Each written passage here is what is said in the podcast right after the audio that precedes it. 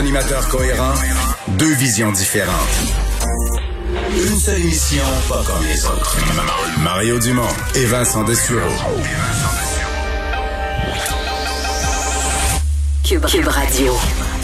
Bonjour tout le monde, bienvenue à l'émission. Bon lundi, c'est le début de la semaine après une fin de semaine qui fut magnifique. Euh, bonjour Alex. Salut Alex Mario. Qui est là le lundi.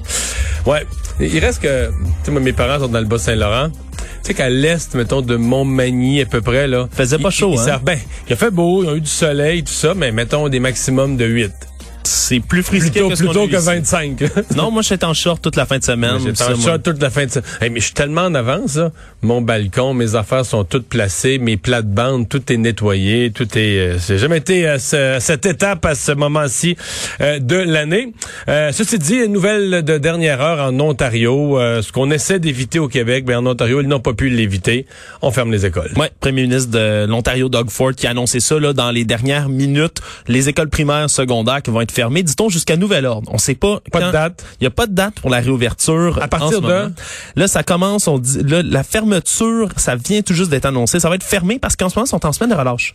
Ah, avec il n'y aura pas de réouverture. Oui, Exactement. c'est comme on avait fait, en fait, en revenant du congé de Noël ici au Québec. Là, On on, on veut pas reprendre. Ouais, donc ça va être ça pour les écoles d'Ontario. Et on va rejoindre Paul Larocque tout de suite. 15h30, c'est le moment de joindre Mario en direct dans son studio à Cube Radio. Salut Mario, salutations à, à tes auditeurs. Bonjour. Bien évidemment, et on le sent, euh, Mario, là, la, la mairesse Valérie Plante a, a jugé bon de tenir un autre point de presse euh, il y a à peu près une heure euh, maintenant. Donc, euh, on sent que les autorités sont sur les dents, Mario, à la suite, euh, évidemment, de ce qui s'est passé hier soir, faut-il le rappeler, dans, euh, dans le Vieux-Montréal, qui soulève beaucoup, beaucoup de questions. T'en, parlais ce matin euh, aux, aux petites heures, d'ailleurs. C'est sûr que c'est pas évident pour les policiers de, de contrôler ce genre d'événements et de foule. Il y a la manifestation elle-même sur laquelle on peut discuter, mais également ces casseurs qui s'infiltrent et puis qui ont, brisé et qui ont saccagé des, euh, des, des commerces dans, dans le vieux euh, Montréal. Euh, Mario, donc là, on, on verra si ça va se répéter ce soir parce que ça court beaucoup sur les, les réseaux sociaux, mais si c'est le cas, quelle devrait être l'approche de la police, à ton avis? Juste rappeler à tous que au printemps 2012, là, c'était comme ça avec de la casse tous les soirs pendant, je me souviens même plus combien de semaines. Des mois, on comptait en mois. Le, le- le- printemps des manifestations étudiantes, des manifestations euh, des étudiants, c'est donc, euh, je veux dire, on peut pas, on peut pas l'exclure ce scénario-là, là, que ce soit parti comme ça. D'ailleurs, j'entends que plusieurs restaurateurs ont même pas l'intention de réparer leur vitrine tout de suite. On va laisser placarder au moins pour quelques jours. Les policiers peuvent pas faire grand-chose parce que pendant une manifestation, d'abord, tu peux pas arrêter tout le monde. Euh, quand ça part, euh, quand ça, ça tourne au bordel, des fois, ça se fait très, très vite. Euh, si les policiers veulent intervenir, tu risques d'avoir des gens gravement blessés, qui va exciter le reste de la foule, empirer la situation, etc. Donc, c'est un art, ce genre d'intervention-là. Moi, mon point, mettons les sept qui ont été arrêtés, là. Ben, c'est ça qu'ils sont pas en prison présentés. Tout, tout le monde est relâché tout le temps. C'est que c'est pas, y a rien de grave au Québec. Tu participes à une émeute, tu casses, tu brises le bien public. Tu devrais être au moins en prison le temps que l'évaluation financière, l'évaluation financière. Maintenant, ça prend trois jours pour évaluer les dommages. Tu devrais être au moins être en prison pendant ces trois jours-là. Là, on évalue les dommages. Après ça, ben, t'as causé du dommage pour 25 000 piastres. Mais là, tu vas le rembourser, tu vas nous trouver le 25 000. Tu- avant même qu'on parle de ta, de ta sortie. pour- Mais je sais que c'est pas ça le droit, là. Ici, c'est de ressortir, de ressortir. Ah, on va, promesse de comparaître, promesse de comparaître. Ils sont arrêtés. Quatre minutes après, ils sont ressortis. Puis des fois, c'est moins que ça. Puis il faut juste qu'il y ait un bon avocat. Puis ça va prendre une minute et demie.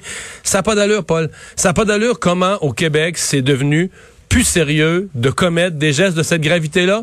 Et tout le monde le sait. Tout le monde le sait. Ceux qui participent. Écoute, mettons que les gens qui participent à ça, là, ils savaient qu'ils s'embarquent sur toute une aventure judiciaire qui va durer des mois, euh, de la prison au bout de ça, des remboursements financiers de tous les dommages causés. Je comprends que le kid, il penserait deux fois. Là? Au moment où la, manifestation commence là, à glisser, puis peut-être qu'elle pourrait tourner, puis il pourrait devenir un casseur, va y penser deux fois, puis trois fois. Là, tu sais. Mais là, ça mort de rire. Je veux dire, et ça, c'est pas. Donc là, ça, ça complique le travail des policiers. Parce que les policiers disent, je vais t'arrêter. Puis le jeune dit, ouais, moi, mais ça encore demain soir. c'est quoi, là? Ah, là, peut-être pour avoir un ordre de la cour de pas revenir, puis là, peut-être que s'il revient dix fois, mais là, ça va devenir outrage au tribunal, mais c'est pas notre façon de gérer ça, là, sincèrement. C'est pas, c'est pas sérieux, Je pense aux commerçants, je pense aux victimes. On n'a pas au Québec, on n'a jamais de considération pour les victimes, mais moi, je pense aux victimes, à ces commerçants. Euh, on a beau dire, il y a des assurances qui vont payer un déductible. C'est dégueulasse. Ils ont une année terrible déjà, que tout est difficile pour eux. Puis là, on leur ajoute ça par-dessus. Puis les coupables, il euh, y aura rien. Ou très, très peu. Là, des, des, des banalités, euh, des pardons, des petits ses doigts du juge. Puis des fois, ils passeront même pas devant le juge. Puis...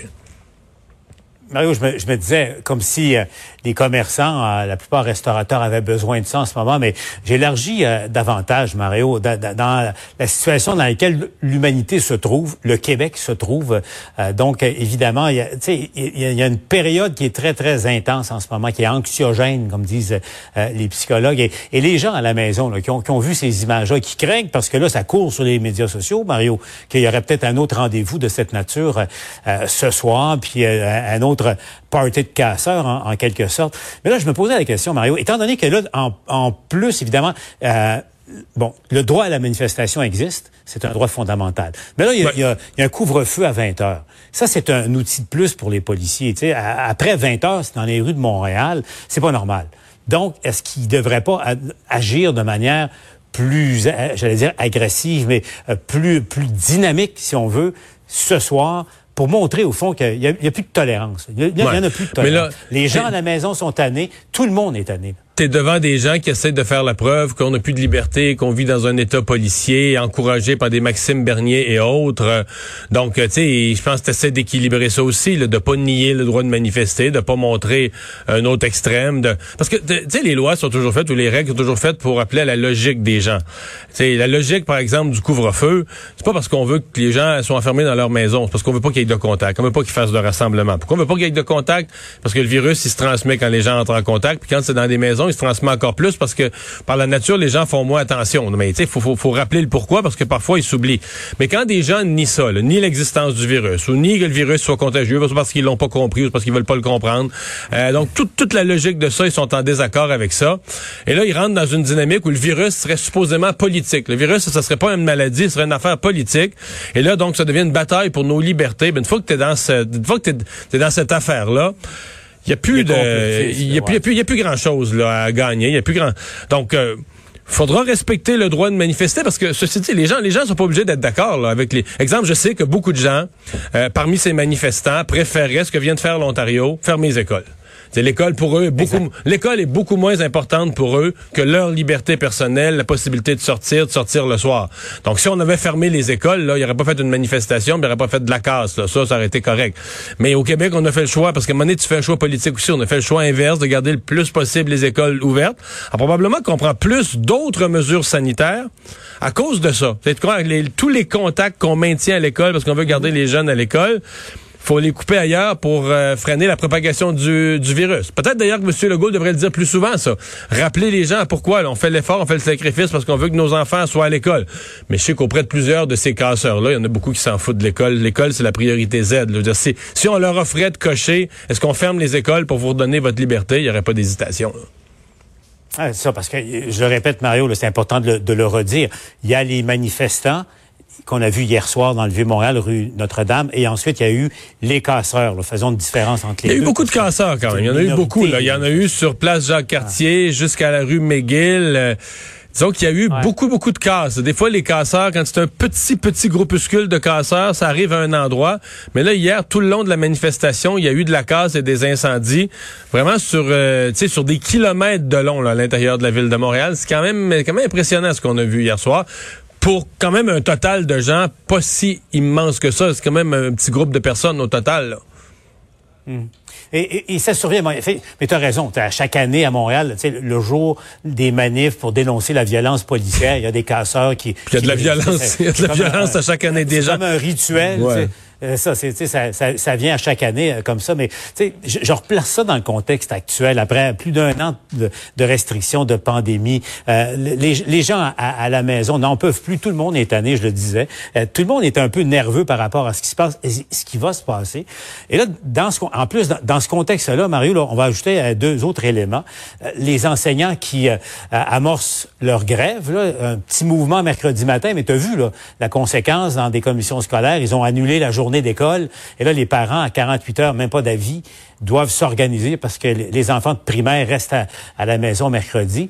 Parallèlement, tu as le, conflit qui, semble à peu près inévitable, enfin, à moins d'un miracle euh, au, port euh, de Montréal. Donc, ça aussi, euh, ça, ajoute, Mario, à, hmm.